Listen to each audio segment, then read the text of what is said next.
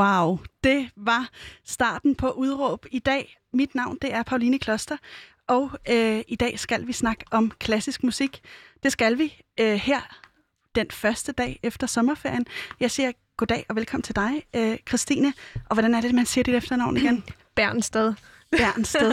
Christine Bernsted, yes. Jeg synes, det var en smuk ramme, du lige fik øh, sat der. Ja, det var da meget sjovt. Tusind tak for det, fordi du er klassisk musiker, og det er det, vi skal tale om i dag, fordi du mener, at klassisk musik skal være mere inkluderende. Absolut, ja. Øhm, du er klassisk uddannet fra Musikkonservatoriet. Du Ja. spiller violin, som vi også lige kunne høre her. Du har været med i DR Symfoniorkester, og du bruger rigtig meget af din tid på at spille violin. Men først og fremmest kunne jeg godt lige tænke mig at høre, øh, hvorfor er det, du synes, at klassisk musik skal være mere inkluderende? Altså, jeg synes jo, at klassisk musik, det taler til alle, og jeg vil ønske, at øh, vi kunne få utrolig mange unge også til at dele den begejstring, som vi virkelig har som unge klassiske musikere for den klassiske musik. Fordi det er ikke nogen hemmelighed, at størstedelen af publikum er jo måske øh, repræsenteret fra de 65 og op efter, og ellers er det typisk... Øh, unge, som måske er opvokset i hjem, hvor man har hørt klassisk musik, eller hvor det ligesom er kutyme, at, fra, at hvor man hører øh, klassisk musik og går på museer, eller sådan rigtig kulturhjem. Kulturtunge hjem. Ja, præcis. øhm, og du har været lidt inde på det, men jeg kunne godt tænke mig lige at spørge dig lidt mere direkte. Øh, hvad er det, der ikke gør den klassiske, klassiske musik inkluderende med, med dine øjne, som du ser det nu og her? Altså man kan sige, det der er måske sådan en, en boble eller en ramme omkring den klassiske musik, som kan være sådan lidt øh, konservativ, kan man godt kalde det. Øh, og som klassisk musiker, så ønsker jeg også ligesom at i talesætte, at den klassiske musik virkelig rummer utrolig mange ligesom epoker og stilarter, så der er noget for enhver øh, som man kan føle sig hjemme i. Hvis man for eksempel er til filmmusik, mm. så er der utrolig meget klassisk musik, som også er filmmusik, og det samme med gamingmusik. Så øh, der, der er alt muligt, som man kan lytte til. Og det glæder jeg mig enormt meget til, fordi det er en verden, som jeg overhovedet ikke kender til, må jeg blankt erkende. Og det kommer vi ind på i løbet af udsendelsen, ikke at jeg ikke kender til det, men hvad det er for en genre mere øh, bredt set. Øh, jeg vil også lige nævne, at udover klassisk musiker, så har du også et program her øh, på Radio Loud, som hedder Clash. Yes. Hvordan er det at stå på den anden side af bordet i dag? Det er øh, ret sjovt. Det er jo ikke mig, der plejer her at blive øh, interviewet, så øh, det, det glæder jeg mig rigtig meget til. Ja. Og tale om, hvorfor jeg brænder så meget for den klassiske musik. Og vil du ikke lige beskrive, hvad er det, Clash er for et program? Hvis man, øh, hvis Jamen, man ikke øh, jeg har øh, programmet Clash sammen med Rams Mahana, som er min medvært. Øh, vi spiller til daglig sammen i en duo øh, for violin og klaver, og vi har så begge to haft en fælles mission, som er det her med, at vi vil gerne ud med vores store passion for den klassiske musik til alt og alle, og meget gerne unge mennesker, som øh, vi også synes fortjener at øh, ligesom få lov til at føle, øh, hvor fantastisk stærk det klassiske musikalske budskab er. Og øhm, det ønsker vi ligesom at, øh, at bringe ud. Og det har I så den platform til. Øh, så det er ikke nogen hemmelighed, at klassisk musik, musik fylder enormt meget for dig. Øh, du har ikke holdt sommerferie. Nej, overhovedet ikke. Altså, hvor, Men det er, vil, du, mest, ja, vil du for- forklare?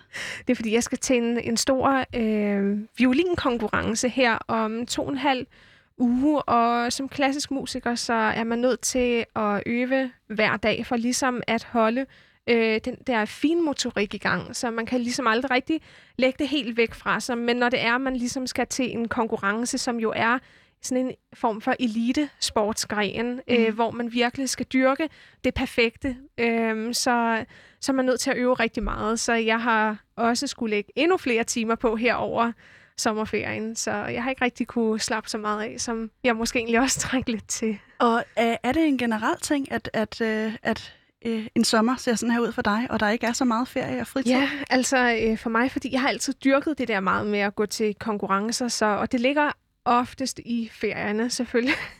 tak for det, siger jeg bare. øhm, og ellers er øh, ferierne også forbundet med at gå på sommerfestivaler for den klassiske musik, hvor vi tager ud og spiller mange koncerter.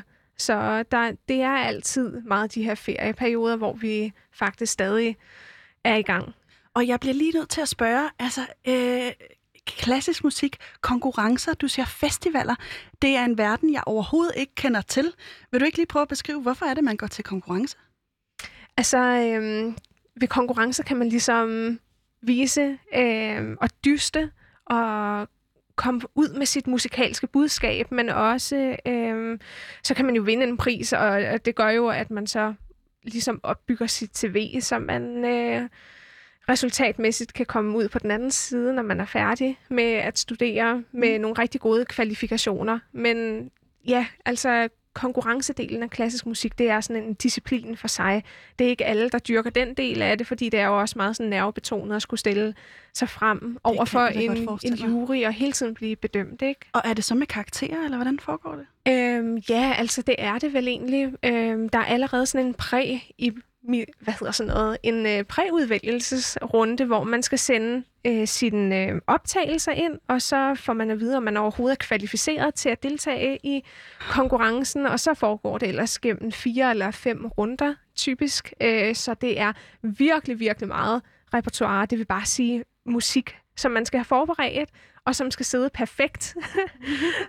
så øh, det, Ja. Det lyder hårdt at blive bedømt på den måde i hoved og røv.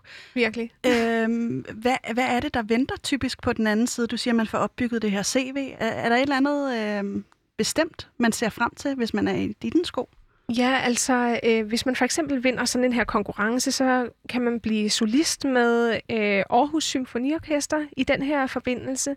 Og det vil sige, det kan ligesom sætte gang i en koncertkarriere, hvor man kan få lov til at, at være solist, hedder det. Det vil sige, det er sådan en form for galionsfigur på et skib, eller forsangeren i et band, øh, hvor man så virkelig ligesom bærer øh, det tunge ansvar og er frontfiguren. Øh, og det er noget, jeg rigtig godt kan lide. Det er noget, som Ja, så man dyster i virkeligheden om, øh, om jobs? Ja, det gør man. Det kan man egentlig godt sige. Øh, jeg ved ikke, om man tænker så meget egentlig over det, når man står i øjeblikket, men selvfølgelig, det gavner jo en vildt meget, hvis man ligesom excellerer igennem øh, de her konkurrencer. Excellerer, siger du? Ja, altså udmærker sig, ikke? Okay, ja, øh, gør sig bemærket. Gør sig bemærket. Så kan man måske også blive professor på... Øh, et øh, musikkonservatorium, altså vores studiested, øh, eller blive koncertmester, det vil sige øh, den person, som ligesom leder en, en øh, violingruppe i et orkester. Øh, så det, ja, der er altid noget, som ligesom kan følge med af benefits. Okay. Og man kan jo, øh, det er ikke til at tage fejl af, at du ved enormt meget om det her område, men før vi lige dykker helt ned i, hvorfor øh, klassisk musik skal være mere inkluderende, så kunne jeg godt lige tænke mig at spørge ind til din egen rejse i det klassiske musik. Ja. Øh, hvor gammel var du, da du startede? Jamen, jeg startede som fire år. Det er virkelig noget af en tidlig karrierestart. Men, øh, man det skal, skal jeg sgu da love for. ja. Men det var jo mest bare for sjov. Altså, øh, mine forældre ville gerne ligesom have et eller andet kultur, ind i mig. Så prøvede jeg lidt af hvert. Jeg gik lidt til noget forskellig sport, prøvede ballet, men det fangede ikke rigtig min interesse på samme måde. Jeg kunne virkelig godt lide allerede dengang at nørde musikken, og øhm, følte mig ligesom hjemme i det. Så jeg begyndte der allerede som fireårig og legede mig igennem det, havde rigtig mange venner, så der var et stort sådan, fællesskab inden for musikken. Og så blev jeg bare bedre og bedre til det, skiftede lærer til sådan en russisk lærer, og russerne står virkelig inden for klassisk musik for sådan, du ved, øh, nærmest med spansk rør, ikke? Så, så bliver det rigtig godt, det her. så blev jeg allerede dengang sendt til sådan nogle børnekonkurrencer, og der klarede jeg mig rigtig godt, og det gav mig ligesom blod på tanden til at fortsætte, og så det, som startede med bare mest at være for fornøjelsens skyld, at det var noget, som var sjovt for mig, øh, som en leg, det blev så noget, som blev gradvist mere og mere en del af min personlighed, fordi musikken præger jo enormt meget ens personlighed og følelsesliv og sådan noget, og lige pludselig så er det næsten to uadskillelige ting, så musikken også bliver en øh, selv. Og så, øh, ja, så er det jo svært egentlig at øh, skulle træffe et valg senere hen, om, om man gerne ligesom vil fortsætte det karrieremæssigt, eller og om man for eksempel skal studere noget andet på et universitet eller sådan noget. Øhm, men musikken taler så meget til mig, at, og så var jeg også god til det, så det var den vej, jeg skulle gå. Okay. Øhm, altså musikken skal være mere inkluderende. Den har jo været øh, øh, meget inkluderende for dig, øh, men, og den har domineret enormt meget af dine unge år. Mm-hmm. Og jeg kunne godt tænke mig lige at spørge lidt ind til, Øhm, fordi det er nogle sårbare år, når man går i folkeskole og bliver teenager, og, øh, der er mange ting på spil, og man kan sige, at det er de færreste. Øh, jeg har ikke mødt nogen, der interesserer sig for klassisk musik. Øh, har du ikke skilt dig enormt meget ud på den jo, front? sindssygt meget. Altså, jeg tror, at det havde været lidt lettere, hvis jeg bare var virkelig god til at sprinte, ikke? Fordi det var ligesom noget, som de fleste kunne forstå, hvis man var virkelig god til bare at løbe hurtigst eller over... Ride, eller... ja, hurtigst over målstregen, ikke? Men det der med ligesom at lave noget så nørdet, øh, sådan øh, virkelig abstrakt. Øh, okay, du går ind i et øverum, og, og hvad er det så, du laver der? Øh, sidder og nørder musik og, og spiller det. Jeg tror, det er noget, som de fleste havde sådan lidt svært ved. Måske at sætte sig ind i. Øh, så det var virkelig noget, jeg altid skulle forsvare, også i, i skolen, ligesom mit valg.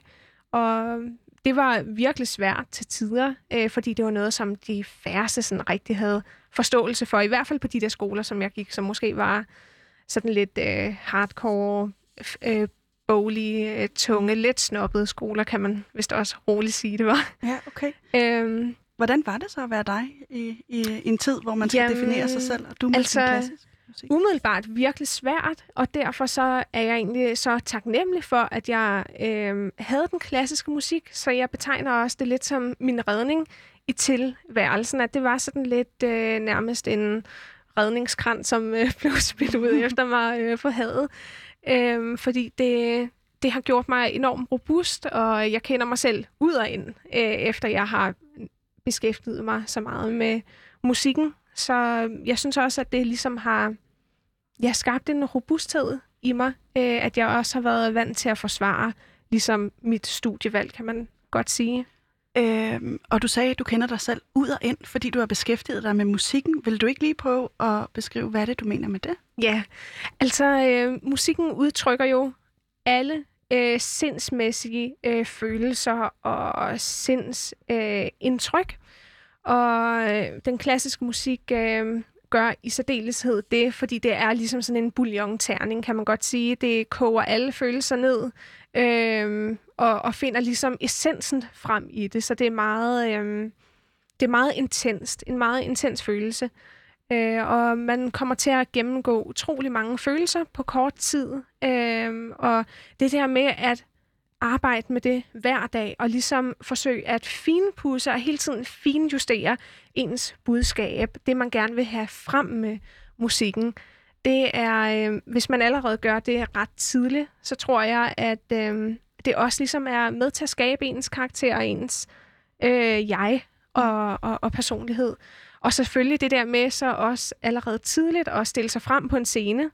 Og det, det er jo en virkelig grænseoverskridende situation, må man nok sige. Øhm, og blive ligesom fortrolig med det, det er noget, som også former en, at man øh, ligesom allerede ret tidligt er i stand til at udfordre sig selv og, og prøve at se, om man ligesom kan klare de ting. Har øh, den klassiske musik ændret karakter for dig, altså siden du var barn og ligesom fandt det her øh, øh, frirum, som jeg hørte, i ja. den klassiske musik. Øh, er det anderledes for dig nu?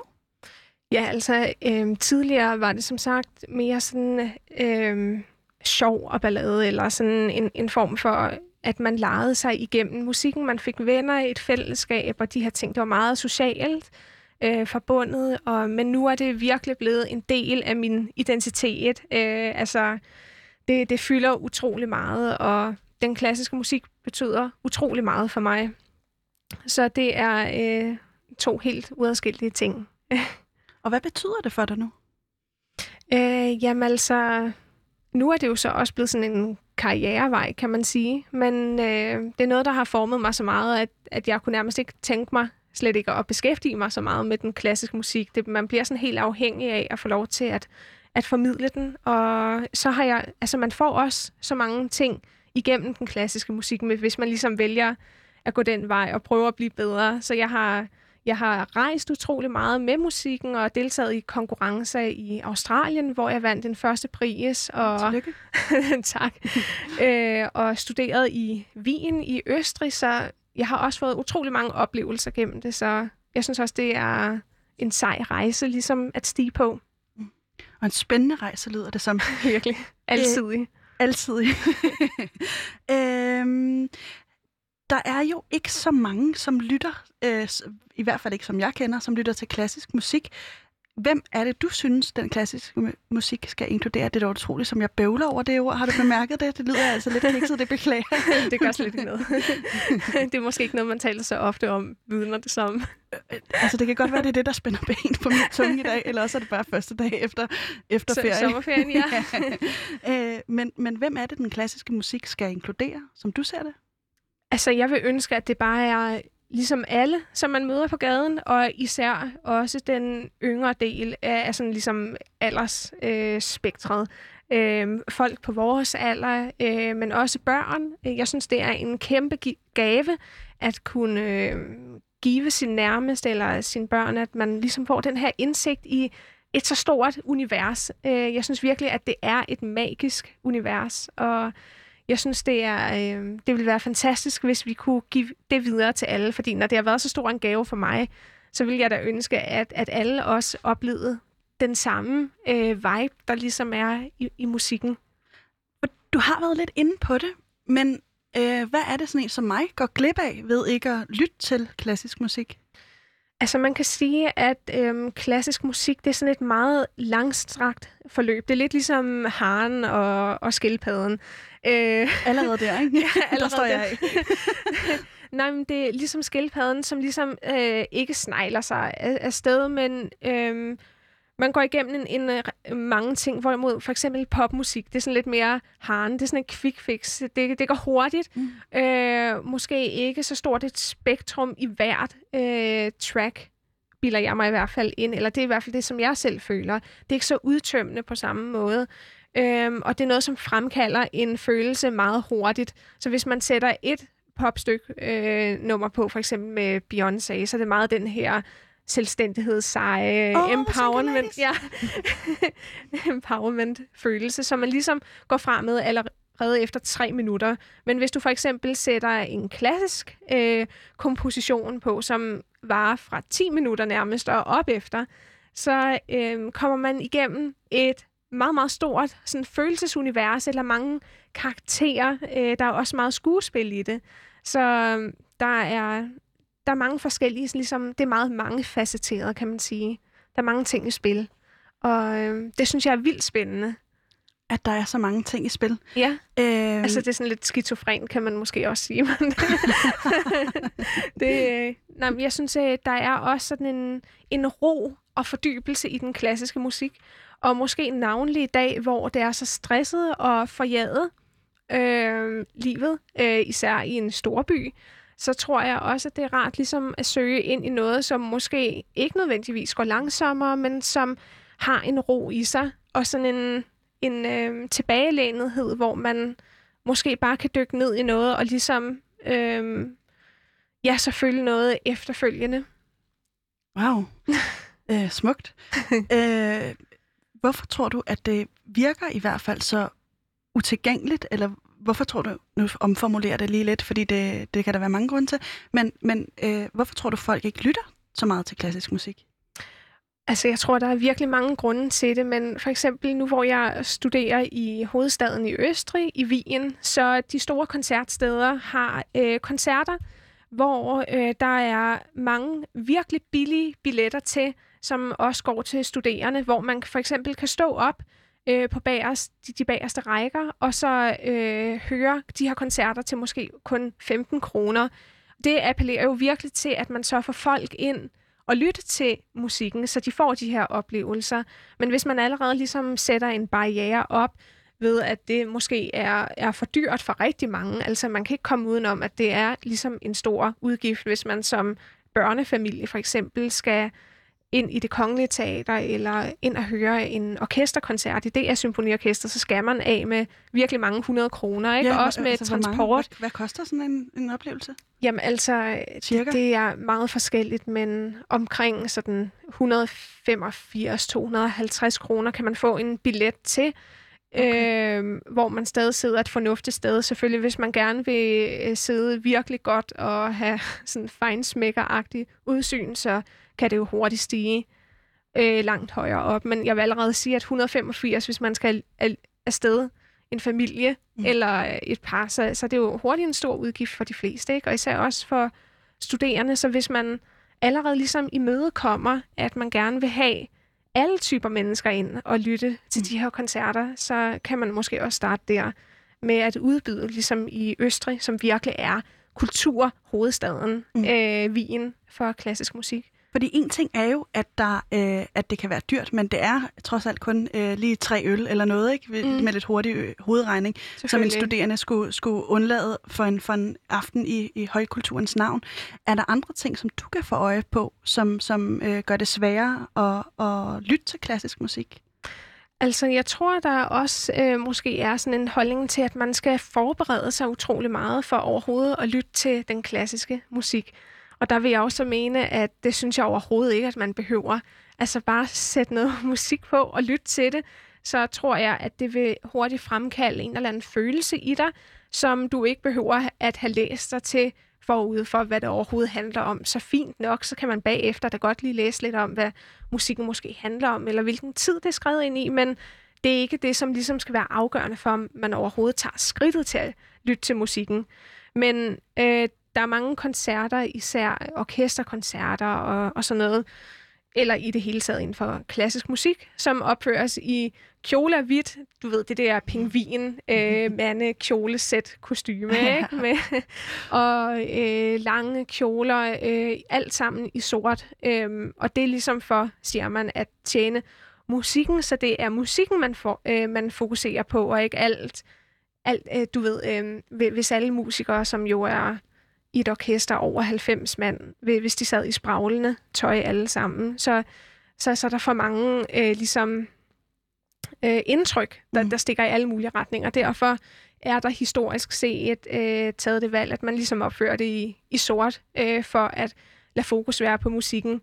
Men øh, jeg tror, at de fleste synes, at når man ligesom klæder sig så fint på med kjole og hvidt, decideret, ikke? Øh, pingvinkostymet og øh, gala-kjoler øh, hver øh, gang, man nærmest er på arbejde og opfører de her koncerter, så kan det godt skabe den der distance mm. til musikken. Og jeg det tror, lidt der, som et teaterstykke, ikke? Ja, præcis. Og jeg tror, der er mange, der måske bliver sådan lidt bange eller, eller stødt af, af den øh, ramme, der er skabt omkring musikken.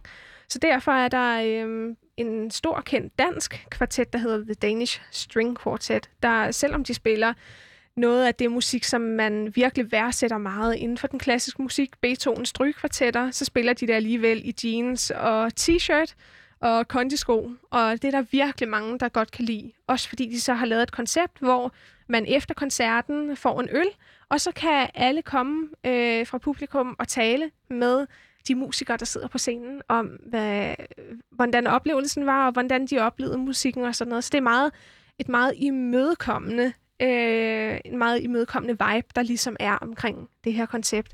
Og hvis man kunne ligesom overføre det endnu mere, øh, så, så folk i offentligheden, i sådan den brede masse, også ligesom forstår, at klassisk musik også kan opføres på den her måde, så tror jeg, det er langt mere velkommende og imødekommende og inkluderende over for de fleste. Det er, det er spændende, og det synes jeg er nogle rigtig gode forslag. Men, men tror du, det vil, være alle, der ligesom vil have glæde af den her musik, som du ser det? Ja, absolut. Øh, det er jeg faktisk fuldt ud overbevist om. Er det rigtigt? Øh, ja, øh, selvfølgelig. Altså, der er meget, meget forskellig klassisk musik. Der er noget, der øh, måske appellerer mere til de fleste, end for sådan fejnsmækkere, som, som har dyrket den her interesse igennem rigtig mange år. Der er noget, der kan være kompliceret at lytte til, men der er så meget, som man, man alligevel de fleste vil kunne lide at, lytte til, og det er ikke anderledes, end at man bare... Hvis man for eksempel er til romantisk musik, så kan man bare gå ind på Google, søg på Romantic Classical Music, og så kommer der simpelthen en, en liste øh, med alt muligt fantastisk musik. Og links til det, gå ind på YouTube, lyt til fem forskellige stykker, og så finder du helt sikkert i hvert fald, øh, jeg vil sige alle sammen, måske noget, som du godt kan lide at lytte til. Og hvem er det, der bærer ansvaret for, at det lige nu i hvert fald ikke er så inkluderende, som du i hvert fald ønsker det? Jamen, det er helt sikkert den setting omkring den klassiske musik, altså også klassiske musikere, men også dem, der formidler den klassiske musik, og det er derfor, vi i vores Clash-program her på Radio Loud virkelig forsøger at i tale sætte de her ting, så alle kan være med. Så når vi lytter til noget musik, så står vi også ligesom en fodboldkamp nærmest og kommenterer ind over, hvad det er, musikken drejer sig om, og hvad den handler om.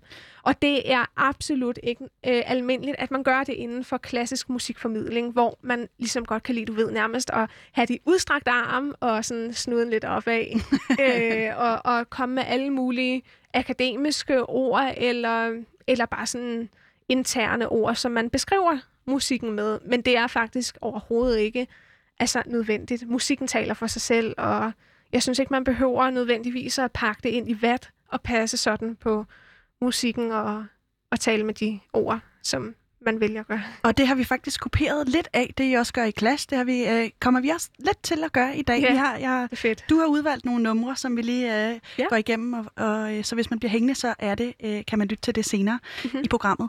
Øh, men jeg vil lige sige velkommen til nye lytter. Øh, du lytter til programmet Udråb. I dag med Christine Bernsted. Siger det korrekt? Jeg har en ting med, med Helt navne, fint. som jo det er, er, det er super. lidt kikset. øh, jeg hedder Pauline Kloster, og i dag snakker vi om klassisk musik, og hvordan øh, klassisk musik, mener du, skal være mere inkluderende. Øh, jeg har lavet en fordomsliste, fordi øh, det er vist ikke nogen hemmelighed, at klassisk musik har tilknyttet enormt mange fordomme. Øh, så jeg kunne godt tænke mig, at, at du bedømmer mine for, de fordomme, jeg har skriblet ned, på en skala fra 1 til 10, hvor, meget, hvor rigtige de er. Ja, Er du frisk okay. på den? Ja, selvfølgelig. Fedt. Okay. Fra 1 til 10. Det er kun gråhårede mænd, der lytter til klassisk musik. Altså, hvis man lige inkluderer par i den aldersgruppe, så vil jeg nok sige i hvert fald 7 eller 8. Okay. 8. Ja. Rimelig spot on. ja.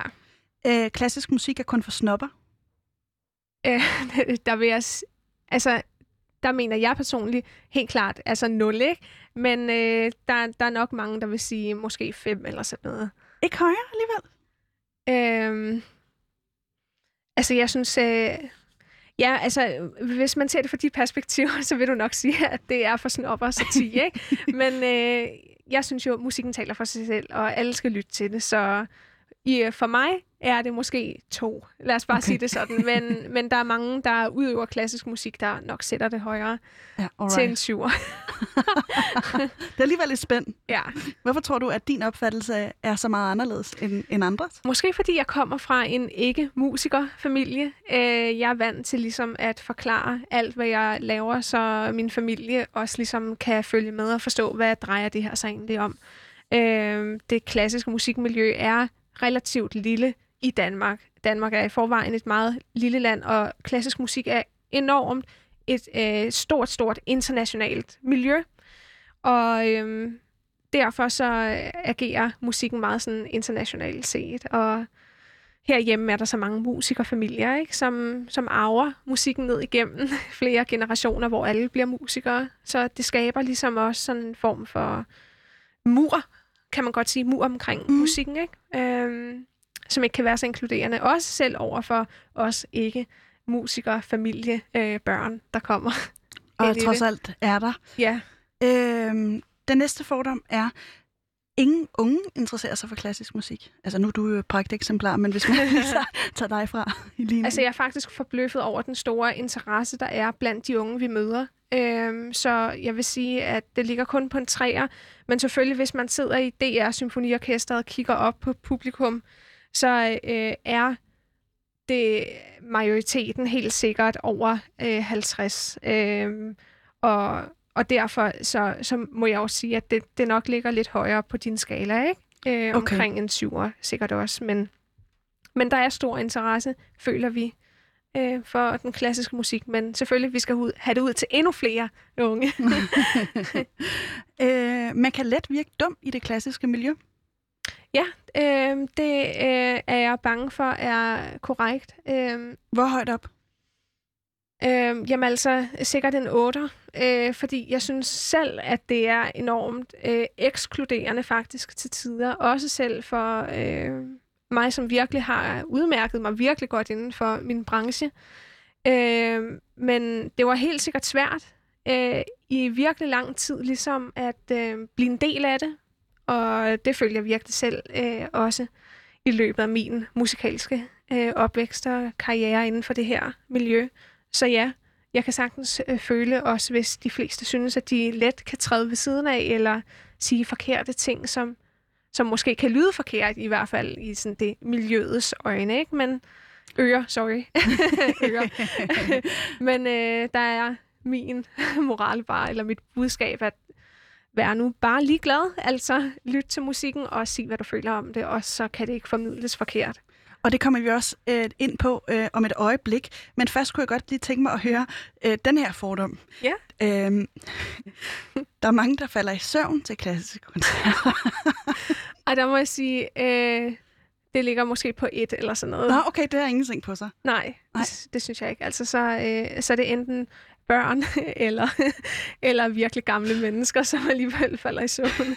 okay. Jeg har ikke oplevet en eneste gang. Øh, jeg har endda spillet flere børnekoncerter, også på mit øh, gamle gymnasium i København, Ingrid Jespersens øh, gymnasieskole, hvor øh, der var øh, mange børn fra 0. klasse op til 7. klasse, og hold da fest, jeg har aldrig oplevet så stort øh, et engagement eller sådan en opvagthed øh, end hos øh, de børn.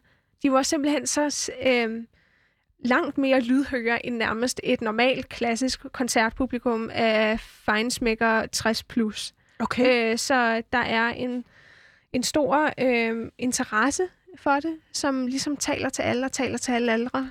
Øh, og hvis man bare ligesom er villig også til at åbne sine ører og, og lytte og være modtagelig og ikke heller ligesom øh, være blændet af sine egne fordomme om, hvad klassisk musik er, øh, så tror jeg, at øh, man kan komme rigtig langt. Øh, og nu siger du godt nok, at man skal kigge væk fra sin egen fordomme. Nu har jeg lige den sidste. Yes, kom og så lover jeg at stoppe. øh, klassisk musik mister identitet, hvis det bliver populært. Det er der nok rigtig mange, der vil sige. Øh, og jeg kan godt følge det til del, så jeg vil nok sige, måske kan det ligge på en, en, en femmer for mit vedkommende. Fordi, øhm, altså, jeg har spillet til IDR Symfoniorkester mange forskellige koncerter. Øh, blandt andet en Star Wars-koncert, eller gaming-koncert, eller, mm. eller sådan nogle øh, mere populære koncerter. Og det er noget, jeg virkelig godt kan lide. Altså, jeg, jeg synes, det er rigtig godt. De fleste, som er måske 40 plus i sådan et orkester, synes, at de spilder tiden øh, på det. Øh, jeg kan godt lide det, og jeg synes, at jeg kan lytte til Star Wars musik utrolig mange gange, men stadigvæk, det er simpelthen ikke for mig i hvert fald det samme som at spille en symfoni af for eksempel Beethoven eller Brahms. Fordi for mig så har det en anden dybde, og jeg kan blive ved med at vende tilbage til det, fordi hver gang øh, bygger man ligesom på med Lego-klodser, så man, man, man lytter med nye ører og tilfører et nyt niveau øh, fordi der er så mange ting at lytte til, og nogle nye følelser, som man måske opdager, som musikken også indeholder, mm. eller som er lidt anderledes, end man muligvis troede. Så jeg vil sige, at øh, man skal også passe på med at udvande det, men til at blive for poppet eller for en poppet kontekst, fordi klassisk musik er klassisk musik, og jeg synes, det er en utrolig øh, skøn genre, øh, hvor man også oplever nogle andre ting, end man måske gør i så mange andre musikgenre, men til decideret at tage skridtet til slet ikke at ville spille de her Star Wars-koncerter, eller film, øh, musikkoncerter eller gamingkoncerter. Det synes jeg er virkelig farligt og trist, hvis man ikke også ligesom imødekommer, at klassisk musik også fagner det. Mm. Øhm, og det synes jeg er sejt, at man øh, vælger ligesom også at, at, at gøre den del af det, så man ikke bare sætter sig op på en piedestal og kun vil opføre de gamle gode kendinge af Mozart og Beethoven og sådan noget. Og apropos Beethoven, øhm, så har du sendt mig nogle numre, som jeg håber, jeg har fundet de rigtige af, fordi ja. jeg, jeg må indrømme, at øh, for mig, som ikke er den store kender til øh, Beethoven, da du sendte mig de her navne på musik, øh, hvis vi lige skulle høre noget af det, og du lige kan præsentere det ja. og tage os med øh, igennem det, så, så vil jeg bare lige sige, at undskyld på forhånd, hvis jeg har valgt noget forkert, fordi det har simpelthen været en jungle. Okay. Øh, øh, selvom du skrev det meget det er, fordi, specifikt. der er så mange navne at tage højde for, ikke? Det hedder Beethovens symfoni nummer 7, og så anden satsen derfra, Allegrettoen. Så det vil sige, man skal lige huske øh, komponist Beethoven, Ja. hvilket stykke det skal være, det er symfoni, men så er det altså nummer to, fordi han har skrevet øh, så utrolig mange, i hvert fald ni. Okay. Øh, og så er det så anden satsen, det vil sige den anden del af det stykke, ikke? Og kan så- man høre øh, ekstrem øh, forskel, hvis man hører øh, version nummer øh, to i stedet for nummer... Øh... Ja, altså en, en helt anden symfoni, så det er et helt andet stykke, for eksempel. Okay, det er Så, det så det er ikke det samme, og det er ligesom delt op i flere forskellige satser, så det vil sige forskellige dele af, af stykket, så, så, så det er noget helt andet musik, vi lytter til, for eksempel. Okay. øhm, er der mere, der lige skal knyttes på, inden jeg sætter Beethoven på? Øh, ja, altså man kan sige, at øh, det er en symfoni. Det vil sige, det er symfonisk musik. Det er et stort udtryk. Det er over 90 mand, der, der ligesom spiller den her musik. Så det er en stor lyd, man hører, og det er noget musik, jeg har fremhævet, fordi jeg kendte den ikke øh, et langt stykke hen ad vejen i min musikkarriere, øh, selvom jeg virkelig er blevet udsat for meget musik. Men så så jeg Kongens øh, tale, den her film med Colin Firth, som du måske kender. Nej, jeg kender den ikke. Det er den, øh, en engelsk konge, som stammer, øh, fordi han, han skulle egentlig slet ikke have været konge. Øh, det var hans bror, men han abdicerede, og så øh, kommer han så ind, den her lillebror fra sidelinjen, og skal i stedet for overtage. Og det er ligesom hans mareridt scenarie, at han kommer til at blive konge, fordi han stammer. Så han går til talepædagog, og så øh, figurerer det her, øh, den her musikfil i baggrunden i filmen, som han øh, træner til, øh, til at til sidst at kunne levere en tale helt uden øh, fejl på grund af hans øh, stammeri, ikke? Øh, stammen. Så øh, det var et stykke, som virkelig var med til også at opbygge filmen, og der kan man se, hvor meget musik også kan øh, bidrage med i sådan en dramaturgisk øh, setting. Og jeg blev helt forelsket i det der stykke efterfølgende. Jeg synes, det er så fantastisk komponeret af Beethoven. Okay, Lad os prøve at lytte lidt til det. og her kommer der altså Beethoven med øh, satsnummer. To fra hans symfoni nummer 7. Lad os høre, om det er den rigtige.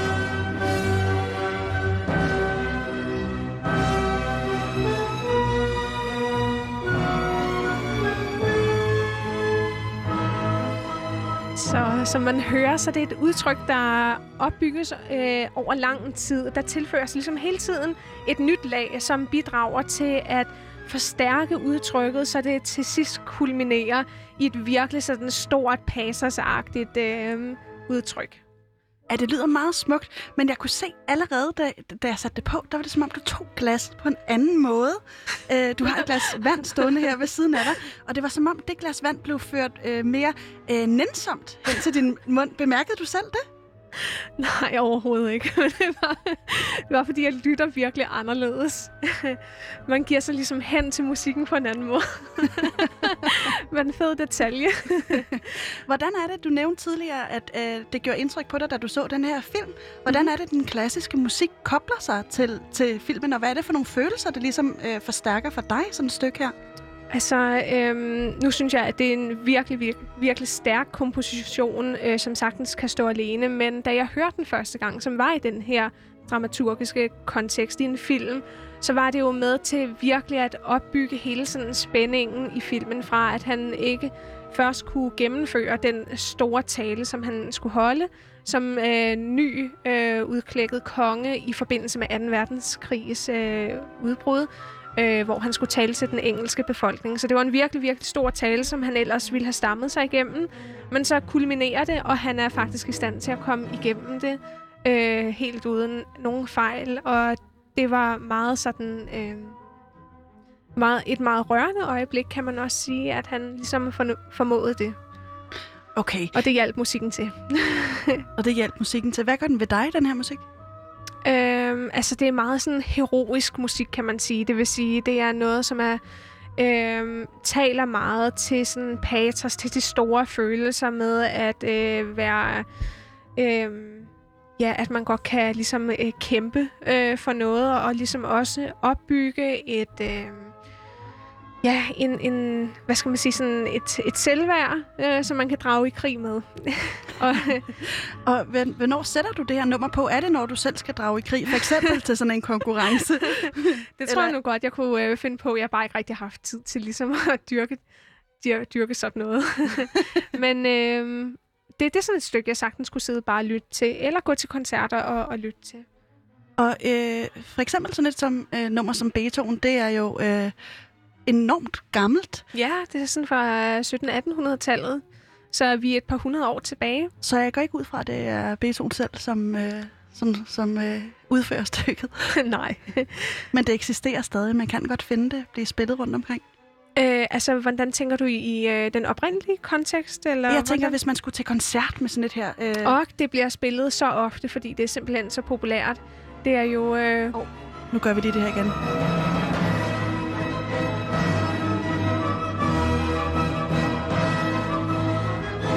Så du kan høre, at det startede virkelig, virkelig stille og svagt, øh, hvor det bare var ligesom en monoton figur, som man hørte i et instrument, men lige pludselig så opbygges det gennem flere instrumenter, og så bliver det det her øh, klimaks. Men så her allerede er det noget mere sådan bevæget, stille, lang melodiføring, som er mere øh, rolig, og måske som fugle på himlen, man ser flyve rundt.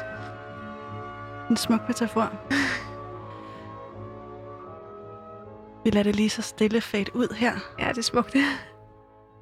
Det er det altså. Ja, øh, det var Beethoven, men jeg kunne også godt tænke mig, at vi lige, øh, den, jeg, jeg har givet dig et stykke papir, hvor der lige står øh, nummer to på, øh, ja. fordi at jeg simpelthen er helt lost, og jeg ikke aner, hvordan, hvordan det udtales. Ja.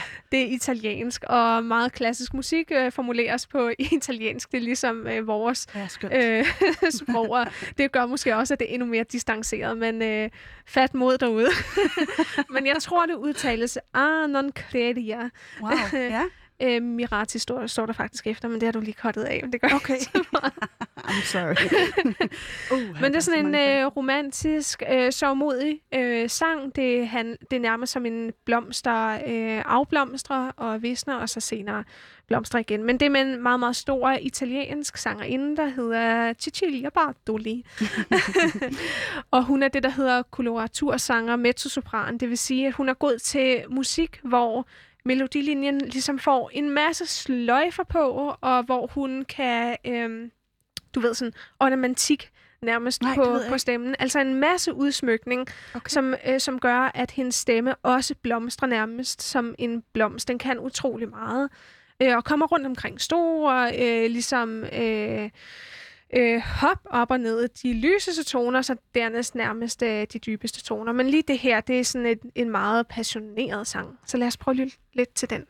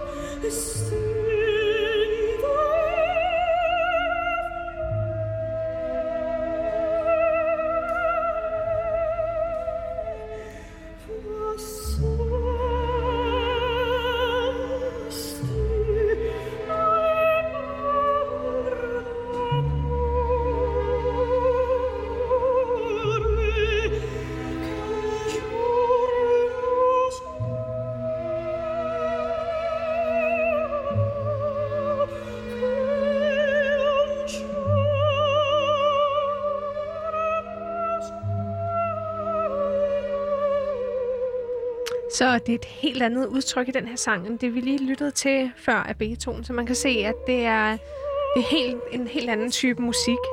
Og øh, det er jo så også noget, som man kan lytte til, hvis man er i en anden sindstemning, og måske trænger til noget mere sådan øh, håndgribeligt på en eller anden måde. Sådan øh, den der sørgelige atmosfære, sådan mere et grædende udtryk. Øhm, ja. Er der noget særligt, man skal lægge mærke til i, i sangen? Altså en, en måde, som det bliver fremført på, eller, eller andre ting? Altså lige den her sangerinde, hun er virkelig fortræffelig, fordi hun kan få en langstrakt tone til at blomstre, og nærmest afblomstre på samme tid inden for nogle meget, meget få sekunder. Så hun er virkelig, virkelig dygtig til med sin øh, stemme nærmest at øh, smørte og smelter, eller hvad man skal sige. Jamen, jeg kan faktisk godt fornemme det.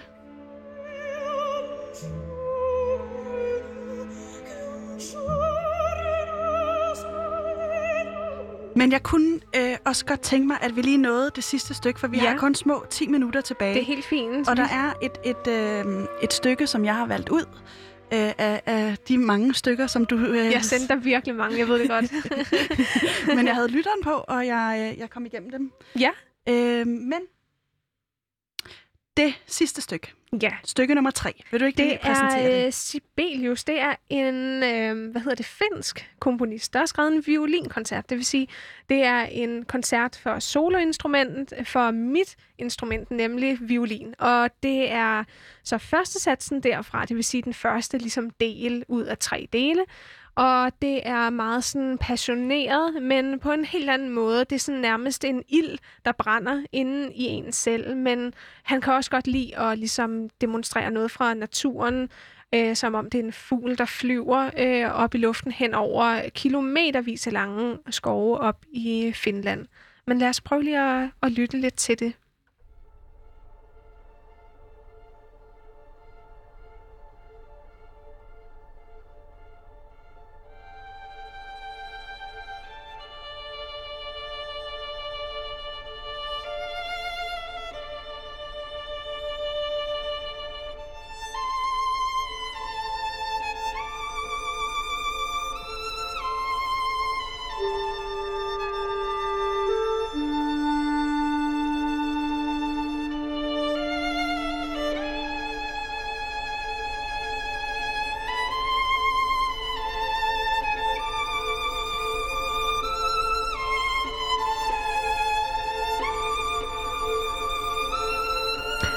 Så som man kan fornemme, så er der en helt anden grad af ensomhed i udtrykket, og at man ligesom øh, kæmper alene, måske også med nogle ting i sig selv. Øh, at man er alene, men stadig med sådan en instinkt, instinkt øh, ild i en selv, og det bliver mere og mere dramatisk øh, hen ad vejen. Jeg har spillet det her stykke utrolig mange gange. Du har selv spillet det, det? Ja, og det er... Øh, virkelig, virkelig smukt. Så tag endelig og lyt til det, fordi det udvikler sig virkelig meget. Mens det her lige kører så stille i baggrunden, selvom der godt nok kommer nogle spændende ting i musikken nu, så kunne jeg godt tænke mig lige at høre dig, hvis man er blevet inspireret og har lyst til at gå til en af de her koncerter. Det er enormt let at skille sig ud. Er der nogle ting, øh, jeg vil skulle vide om, hvordan jeg begår mig til sådan en koncert? Altså, vil du ikke lige kort altså, øh, tage os med Ja, det, Altså, altså, det jeg behøver ikke at være tror- så kort. Jeg skal nok stoppe dig, hvis det bliver alt for langt. Men, men vil du ikke lige tage mig med, så jeg, så jeg ved, at jeg kan begå mig, øh, uden at falde fuldstændig igennem som nybegynder? Ja, altså øh, man kan sige, hvis du tager til sådan en øh, orkesterkoncert ude i DR Symfoniorkestret, hvor jeg har spillet, eller i teatret, så det er en rigtig god idé ikke at komme i klipklapper og Bermuda shorts og øh, sådan Hawaii skjorte, men og måske heller ikke den mest lovkorte nederdel. Fordi det er sådan ligesom et konservativt segment. Men kom som du er, det gør slet ingenting. Men må jeg spørge, vil jeg kunne komme, som jeg er? Jeg har en nederdel på, øh, jeg er nederdel på, og jeg har en, en lille smule øh, nedringet trøje på. Øh, Øh, og som, som går ud i sådan lidt store ærmer. Mhm. Øh, blusen er sort, og nederdelen er øh, kamelfarvet, vil jeg næsten sige. Altså, vil, vil, Det er jeg, fedt, det her. vil jeg skille mig ud? Altså, skulle jeg være noget Altså, finere? øh, ja, det, det gør man nok en smule. Øh, men det synes jeg egentlig, du skal være komplet ligeglad med. Det, det gør slet ingenting, og hvis man også ligesom skal reformere musikgenren, så er man også nødt til ligesom at starte et sted, og du kan så være den første. Nej, tak for nej, det. nej, slet ikke. Altså, øh, øh, man plejer altid at klæde sig sådan lidt øh, finere på, fordi man ligesom gerne vil gøre sig umage i forhold til musikken, og det er ligesom deraf, det kommer. Det har også altid været måske tidligere sådan en elitær ting, hvor publikum ligesom var adelen, du ved, ikke? Og, eller det finere, bedre borgerskab. Men altså, musikken skal udvikle sig, og alle skal med, og det er der en bred holdning til. Så, og der findes mange forskellige koncerter, men kom som du er. Kom som jeg er. Så kan vi lige gå igennem, så er man der. Øh, så er der jo også en speciel måde, det sådan en koncert her fungerer på i forhold til en Beyoncé-koncert. Kan vi lige prøve at... Øh, Ja. øh, og, og, Altså til alle andre koncerter end klassiske koncerter, der udtrykker man sin begejstring undervejs i koncerten, ikke? Og ja, sådan noget. det, gør man, det gør man altså ikke til klassiske koncerter. Man udtrykker altid sin begejstring til sidst. Men, og det er derfor, man venter også med at klappe og ligesom give sin store begejstring til kende, når alle andre gør det. Men hvis man bare følger andre, der er en masse, der, kan, der ved, hvordan det ligesom foregår ikke? og mm. fungerer. Så øh, hvis man vil være på den sikre side, så følger man bare ligesom det, andre gør. Og ellers, hvis man kommer til at klappe, så gør det altså ikke så meget. øh, musikerne på scenen synes egentlig, det er meget sødt, og er sådan set glade for det. Der er ingen grund til at, at som sådan holde det tilbage. Men hvis man vil være på den sikre side, så følg bare det, andre gør. Okay, ja, fordi det kan nemlig være lidt svært at finde ud af, hvornår sådan et øh, klassisk nummer stopper, har jeg øh, bemærket med det, du sendte mig. Mm-hmm. Øh, altså, det, øh, der, er nogle gange nogle pauser, hvor jeg godt kunne være fristet i hvert fald til Ja. lige at sige, Så- Woo! Og så holder du bare igen. det er vist det bedste. og ser det andet. Mm. øh, er, der, er, der, er der andre ting? Altså, hvis man så står øh, efterfølgende Mhm. mm-hmm. og, og snakker med nogle af publikummerne om det, øh, vil der så være et, et eller andet specielt, specielt jeg kunne sige? Øh, Nej, altså så, så taler du bare om, hvilken oplevelse du for eksempel havde med musikken, at det måske er din første gang, du har været inde og lytte til det her, og du synes, det var helt fantastisk. det er ikke pinligt, at jeg vil Nej, overhovedet ikke, slet ikke, og ellers være ligeglad. Altså, det, det er man også nødt til at være. så, øh, og så kan man for eksempel kommentere, hvis det er en, et stort udtryk, hvis det er en stor lyd, sådan en orkesteragtig symfonisk lyd, at det er virkelig noget særligt, som du måske ikke ellers hører, hvis du sidder bare hjemme og lytter til YouTube eller Spotify eller sådan noget. Som man ellers også kan gøre, hvis man gerne vil øh, give sig i kast med. Absolut, ja. Ja. ja. Så øh, lyt øh, endelig en masse til det, som er tilgængeligt i dag på de sociale medier og Spotify og ja, øh, YouTube. Det er et rigtig godt sted at starte, og jeg har selv tidligere ikke gået til så mange øh, koncerter, selvom jeg egentlig er klassisk musiker. Øh, så det er altså helt fint bare at lytte til det. Det var ordene for i dag. Tusind tak, Christine øh, Bernsted, for at være min gæst i dagens anledning. Du har lyttet til Udråb. Jeg hedder Pauline Kloster, og øh, produktionsselskabet var øh, Rakkerpark Productions. Min producer var Vitus Robak og Maja et eller andet, så, øh, som jeg simpelthen